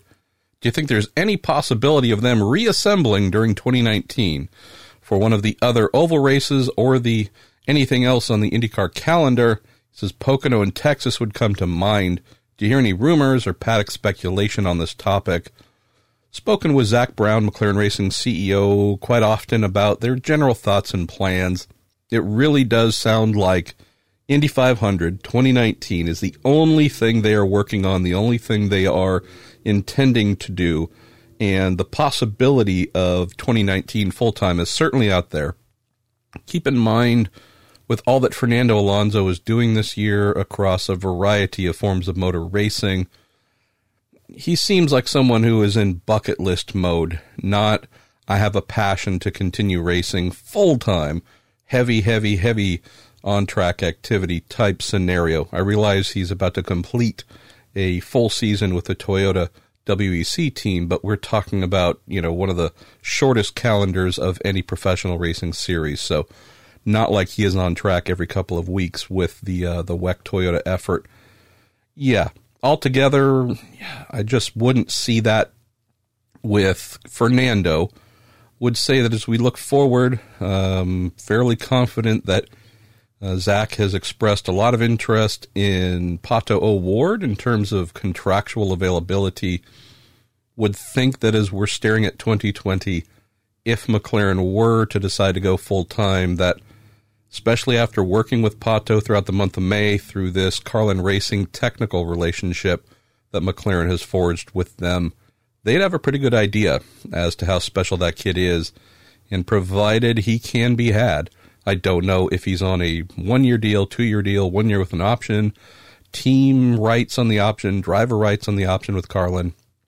Truly don't know where he stands, but the fact that Zach is sniffing around at Long Beach about Pato's potential of being a free agent or potential of being acquired, if that's something they chose to do, that tells me a lot, Tom, and I would just fill that in for more of a future thing than getting the old team back together once again for 2019 after Indy. Also know, in, I believe, most instances, all the people who have been brought on a contract basis to engineer the car, serve as a mechanic, etc., that their contracts extend through the Indy 500, period. So, at least for what I know, it really is meant to be a month of May thing only in 2019. Darren Dubois says, hey, for the few events, mainly street events, that have really crowded schedules like Long Beach and sometimes St. Pete, has it been considered running some stuff on Thursday? He says St. Pete did some stuff on Thursday once, I believe. It was not a spectator event to give the undercard series more time on track. I think Long Beach did a little bit of that as well, Darren, a few years ago. I'm blanking a little bit, but it does come to mind.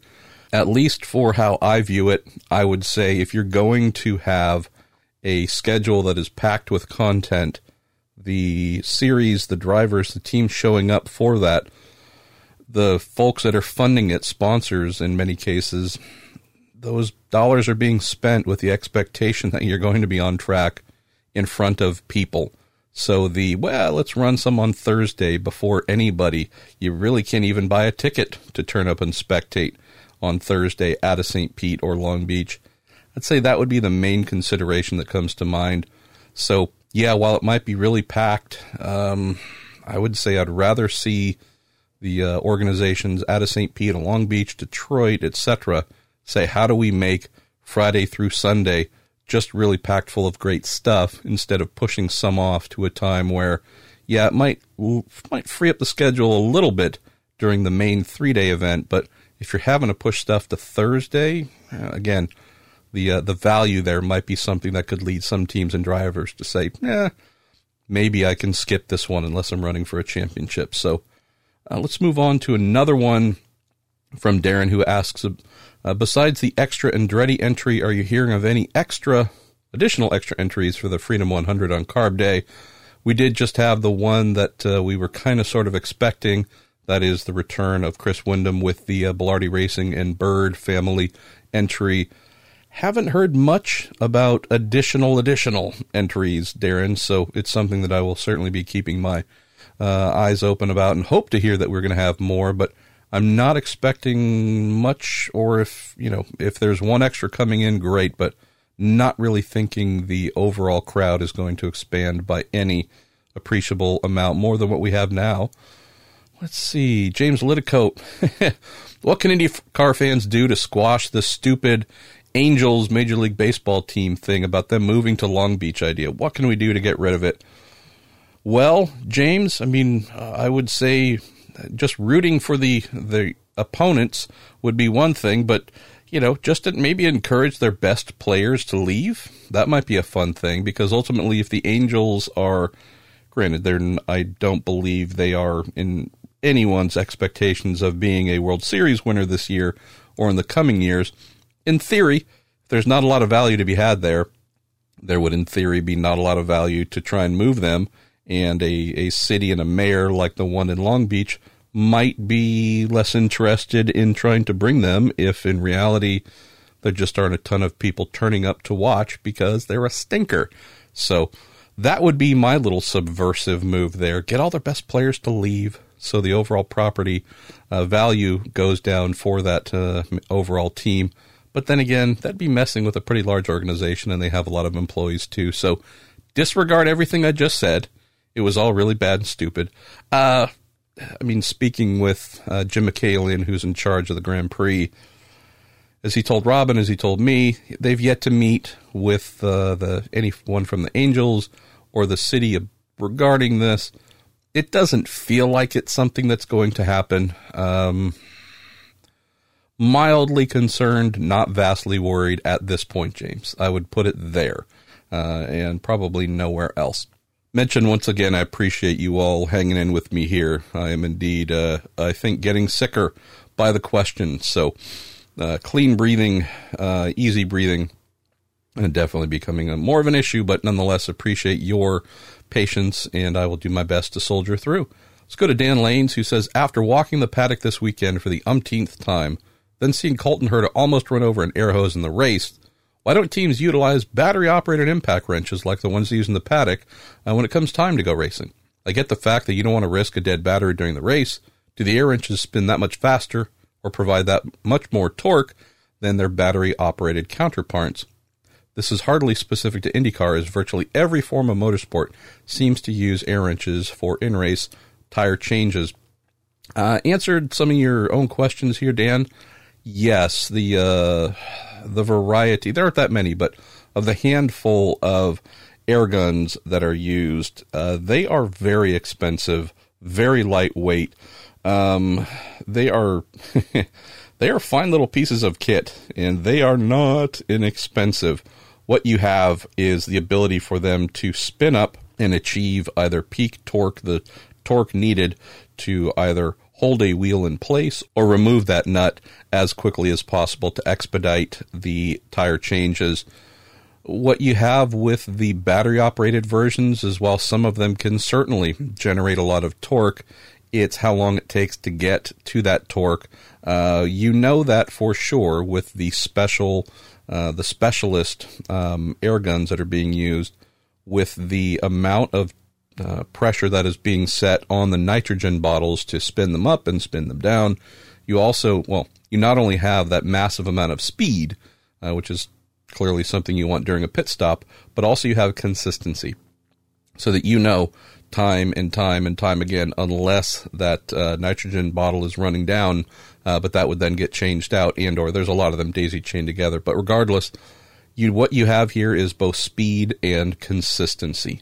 And those are two things that I would not attribute to kind of garden variety impact wrenches like the ones you see used under the tent. And that's just meant to rattle the wheel nut on or off while towing the car to and from pit lane or impound or tech or wherever else.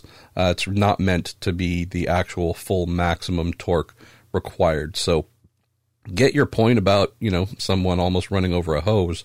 Not sure I would fundamentally change everything about how something is done just because that might happen or there's a potential of that happening every now and then. That was just, that pit stop itself was kind of a case study by the Harding Steinbrenner team of how not to do everything. Drastically late getting the fuel probe in, really long duration with the wheel change, and then also the person standing at the left front tire who is in charge of sending the car, getting ready and basically preparing, and then trying to send Colton while forgetting to throw his own wheel gun connected to its air hose over to pit wall. So it happens. It absolutely happens. There's nothing, you know, negative or critical to throw at the team. Every team will goof up something at some point. Every team got something a little bit wrong during the Long Beach race, during one of their stops. So they just happened to concentrate kind of sort of all the major errors you could make into one, but would not foresee a need to change any drastic thing because the running over the air hose part is not a super common thing. So let's go to JD Ellis. He says, while post-race, Will Power said he just overcooked to the entry to turn one. On replay, a bunch of brake dust billowed out of the front wheels that I didn't notice otherwise throughout the race. Anything else possibly going on there mechanically? Happened to see that, JD, actually when it happened. Yeah, I mean, keep in mind that with the somewhat late braking going on in turn one, he's getting on the brakes super extra hard. Not as if they aren't already braking hard at their normal braking point, but by carrying more speed and deeper into the corner, you are going to be using both feet to try and stop that thing. And my guess, it is just a guess, but my guess is the combination of lateness plus extra speed plus extra effort probably resulted in shedding more dust off of the carbon discs and pads than we would see had he just braked normally. But yeah, that jumped out to me as well. And we see that from time to time, especially at the end of really long and high speed, or basically for coming into a place like on Shoreline Drive where they are at super, super big speeds and then braking to come down to a very slow speed, and that braking takes place over a longer duration. So not totally abnormal to see brake dust come out in those scenarios. Kevin Schindwolf, and Kevin, I apologize if that's Schindwolf. I'm always known as the last name assassin, so don't hesitate to tell me how to pronounce your last name correctly. It says, Marshall, when we are speaking about Honda versus Chevy, how different are those engines, really? Are there differences in design and build of the two engines? Also, have you noticed a difference in the sound between the two? It seems as though they have a different sound when idling, at least. That's what I've noticed when I've been at races. They are completely different. They do all kinds of things differently to the point to where you could not, say, take the heads off of one and bolt them onto the other. There's all kinds of things you couldn't do. But, yes, while they are built to the same fairly restrictive 2.2-liter twin-turbo formula, along the way there's at least 1,000 decisions on how to design, where to put something, how much of something goes through this orifice, where that orifice sits, how it's cooled, how it's everything. So how turbochargers are fed, how boost pressure from those turbos make their way into the plenum, the shape of the plenum. I mean, there's everything that you can imagine is custom to how Chevy/Ilmor chooses to do things and how Honda/Honda Performance Development chooses to do things with theirs. So, yeah. Totally different. They look, you know, sitting next to one another, they would look very similar. But yes, indeed, these are very, very different things. In terms of sounds, it's a great point you raised, Kevin. There was a time up until, I don't know, maybe 2 years ago, I would say. I'm trying to think if there were any instances last year, but definitely through 2017, I seem to recall that on track, I could spot a Chevy versus a Honda if my eyes were closed, back was turned, etc. Certainly not as easy today, for sure. The idling part you've mentioned, yeah. Honda was the first to go to the off-cylinder warm-up method. Kind of sounded like a really angry lawnmower going on. That's become commonplace, just period. So you're going to hear that up and down pit lane no matter what team.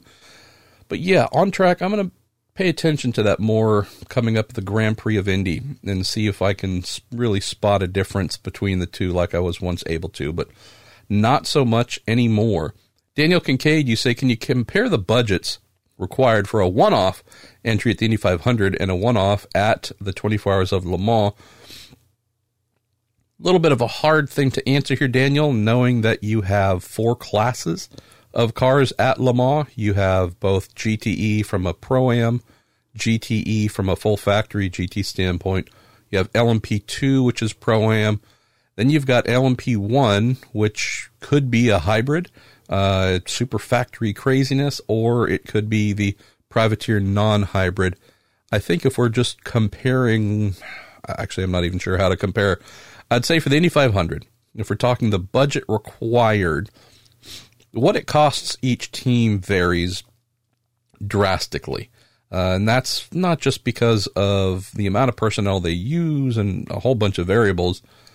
For those that are selling rides for one-offs at Indy, each team builds in a different profit margin. Some try and use it to put a lot of money in their pocket.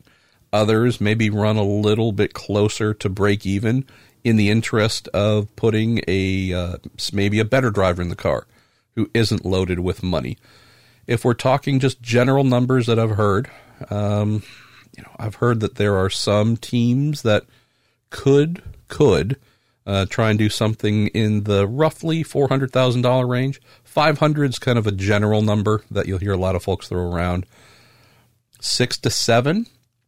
Is also, those are numbers that I've heard. 750 seems to be a number I'm hearing more of. And, again, if someone can get that, good on them. I would say the better teams that offer a seat are certainly the ones who are often commanding more. I've also heard of some who don't have necessarily long or great track record at Indy asking that same big 700 to 750 amount. So it really varies on what the team thinks of themselves, if they think they can get it, if they're staring at a possibility of, okay, maybe we're not able to put a real monster in the car who can help us overall, and we might do that on a slight budget reduction for them. So, maybe we just limit ourselves to someone that can truly help offset some costs and maybe help fill in some budget requirements on our full-time cars. So I'd say 500 to 750 is more normal. On the Le Mans side, Daniel, I'd say it's a little bit of a generic number, but we've known that going over and competing, bringing your GT car over to compete at Le Mans, even maybe your LMP2, you're looking at $1 million-ish, $1.5 million, depending on, again, whether you're Pro-Am or full pro. There's some other options. One of the more common things that, and I guess I'm speaking from an American team standpoint of, hey, we have an LMP2 car, but do we go through the expense of shipping it and just all of those hassles? And we also need it back to go racing shortly after Le Mans. Do we go through that, or do we just try and lease a car, lease the same model from that manufacturer just for the race? Then you have some other options of, hey, do I spend the money to fly over my entire team and all these things, or is there a team in France or somewhere thereabouts we can contract that not only has a car, but we can also effectively hire their team? And we will, probably bring some engineers. We'll bring some staff, but it's very much of a, where some at the Indy 500 rent a ride, kind of a rent a team and plop in your drivers, bring a little bit of maybe your management or engineering, but just avoid having to break down and pack everything, ship it and get it all back. Hope everything shows up, clear customs, blah, blah, blah.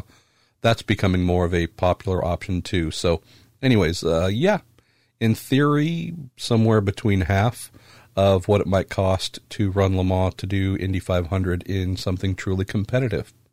Getting down to our final questions here, we will kick off with our pal Lance Snyder.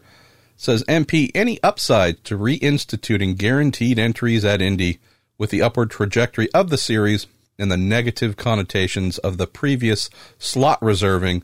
I can't see how IndyCar would benefit, but maybe I could. Well, no, I can't, Lance. What really, really stood out to me I think Jim Aiello might have been the one to write it, updating that Chip Ganassi has now joined Roger Penske in the conviction that full-time IndyCar entrants should receive guaranteed slots for the Indy 500. My takeaway, Lance, is, man, talk about how time and generation really plays out as a social experiment. And I know that there are plenty of others who said, hey, wait a minute, weren't Penske and Ganassi two of the loudest voices going against the split, against the IRL, and just absolutely saying the 25 and 8 rule, which guaranteed 25 entries for full-time IRL cars? Aren't these the same folks who said that this was just the devil incarnate contained within that mindset? They're guaranteeing entries for Indy. It should be based on merit and merit alone, and if you can't cut it, yada, yada, yada, yada. Fast forward a couple decades, and now we have, hey, you know, it wouldn't be a bad thing if you guaranteed entries. Yes, I think it's ridiculous. And I realize that I don't own cars, I don't own teams, so it might be easier for me to say that since I don't have any financial skin in the game. Would just say that, again, it's amazing to me how we moved down the road a couple decades, go from a time when everything was custom, you could make all kinds of choices, which chassis, which tire, which engine, which everything. You could develop your own wings. You could develop, just go nuts. During this era where individuality was just seen as a birthright, those who were accustomed to it, like Roger and like Chip in the Kart IndyCar series, absolutely destroyed the IRL in print for saying, hey, this is participation trophies. Everybody gets a trophy. Really, if you just turn up and commit to the Indy Racing League full-time, you therefore are automatically given an entry to the Indy 500? Now, decades later, with cars that you can do, by comparison, almost nothing to, and where budgets are certainly tight for everybody, those folks have changed their opinion and believe that, hey, if I have invested in the series, if I am investing in a full season, I should get something for that. I don't believe that. I don't believe that anything I do should receive automatic consideration. I believe that every day when I wake up and do work, that the work must stand on the merit and value. And if it doesn't have value, it is pushed back. Hey, do that better. Try again. Give it another go. No, this does not meet the minimum criteria. It just seems crazy to me to think of the two folks who've really stood for excellence at the speedway and individuality and finding the best, pushing the hardest, would actually come out and say, hey, no, we want freebies. Give us freebies. Yeah, I just think it's a cultural thing. Honestly, Lance, I think over time that sense of individuality has just gone. With the everything being customizable to everything being spec. And so I think we're just seeing the knock-on effects of that, where two paragons of individuality are effectively saying, yeah, we're no longer really considering that something of value and something to hold on to. I don't like it. I can't criticize them because, again, they own teams, they show up, they spend money. But I can just say in terms of a mindset in general, it's not the Indy 500 to me. Let's go to Don Davis, who says, Marshall, the next engine formula, couldn't OEMs develop a pure internal combustion engine, then use, say, a 75-kilowatt, 100-horsepower motor just for push-to-pass? There could be a turbo-based recharge or a brake harvest system. Would that satisfy both the electrification folks and the hardcore old farts?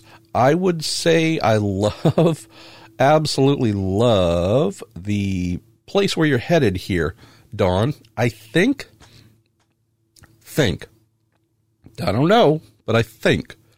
this might be predicting the future a little bit here and predicting it accurately. This is the kind of thing I know I have been preaching privately.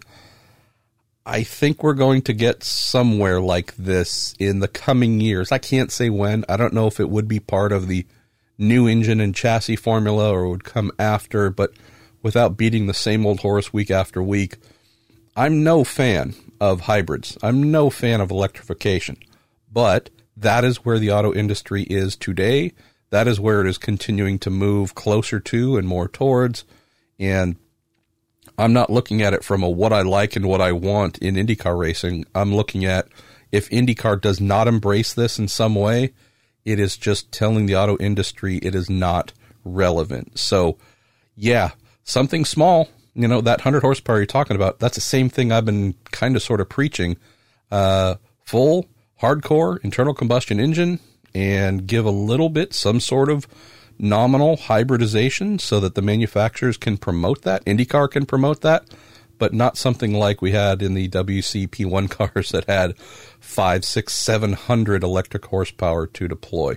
Let's go to Don Davis again, who says, hey, willpower and that so-called overboost thing that he had in the hairpin that slowed him down. It's a made-up thing, right? I ain't never heard of it. It's a real thing, and it often happens either in that hairpin or slow corners like that where you get the wheels spun up and there's a boost spike, which gives more power, and the system recognizes it and says, okay, we're going to kind of knock you back a little bit, compensate for that benefit that you had. I know you said you ain't never heard of it, Don, but now you have. All right, we are getting down to our last two questions. Joel Swaim, who uses the Twitter name AJ Foyt Racing Hater, says, Marshall, is there an IndyCar licensing system like a super license, or was that talked about? No, they just said they wanted to come up with some guidelines and something that was a little more stringent than, honestly, it was just more of a feel thing. No real guidelines, but actual, okay, we're going to try and structure something that kind of sort of tell somebody, hey, you need to do a little bit more of this if you really want to be considered or not. So I'm told that they do use this structure that they came up with, the guidelines, as they refer to them, with a couple of drivers that have come in. That's about all that I can say about that. Final question goes to Sean, who says, how real is the Rossi to Penske rumor? Does Andretti have the money to keep up in a bidding war? Also, what would happen to Napa? Would they stay with Andretti, follow Rossi to Penske, or leave IndyCar? All kinds of great questions there. Sean wrote about that in my post Long Beach column. It is very real. Was hearing that rumor a lot all weekend long. It'll be interesting. And I don't mean for that to be kind of a middle of the road cop out answer, but I can't say which direction he's going to lean. The Andretti side, I mean, look, the guy's second in the points right now, chasing Joseph Newgarden. I think he has a pretty phenomenal setup at Andretti. He has a really loyal sponsor in Napa. He has some good stuff going for him. I can't think of any reason to leave other than Roger Penske is interested in having him. And while I do believe that Andretti and who knows, Napa or other sponsors could be there behind him for years and years to come, I at least look at Team Penske, and my initial response, Sean, is if he were to go there, A, they'd love him. They already do, from what he does for them in sports cars. He's perfect for them. He is absolutely, as I wrote, it's like he was made in a Penske laboratory. Everything about the guy is 100% Penske perfect. My guess is if he were to go drive for Roger, he would have a job for life as long as he wants. As long as Team Penske is in existence, that guy has a job. IndyCar, sports cars, you name it.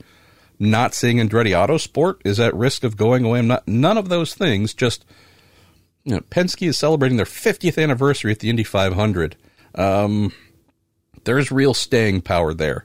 I know that if I'm Rossi and I'm wanting to, again, effectively guarantee that I've got a job more or less for life, man, that kind of stability and consistency, that is something that currently only Roger can claim in IndyCar. Andretti's Autosport's been around for a good long time. 2003, I believe, was the launch. So, you know, they've been around 15, 16 years. But again, there's just something about Penske. The only place that really good drivers leave to go to that we've seen in IndyCar over the years consistently is Penske. As for what would happen with Napa, you know, their contract, I'm sure, is with the team. Maybe they have a personal services thing with Alexander that might be independent. I don't know. But that, to me, is some of the minutia. I would hope Napa, seeing what they can do with Andretti, with a really good driver, if Alex chose to leave, I would hope Napa would stay with Michael, and maybe they place a Colton Herta or similar in that car. Drivers moving from team to team, not a big surprise. The thing I hate to see is when a driver goes and that sponsor bails, and it really heavily disadvantages the team that they left. So if it's just a driver swap, but not a sponsor swap as well, I'm okay with it. It always, you know, these things pretty much always happen. Would not be a major shock or surprise. All right. I am a nasally, head congested Marshall Pruitt. Thank you for tuning in this week. And thanks to Graham. Thanks to Ricky for calling in. And also thank you to Cooper Tires and the Justice Brothers here on the Marshall Pruitt Podcast and our Week in IndyCar show.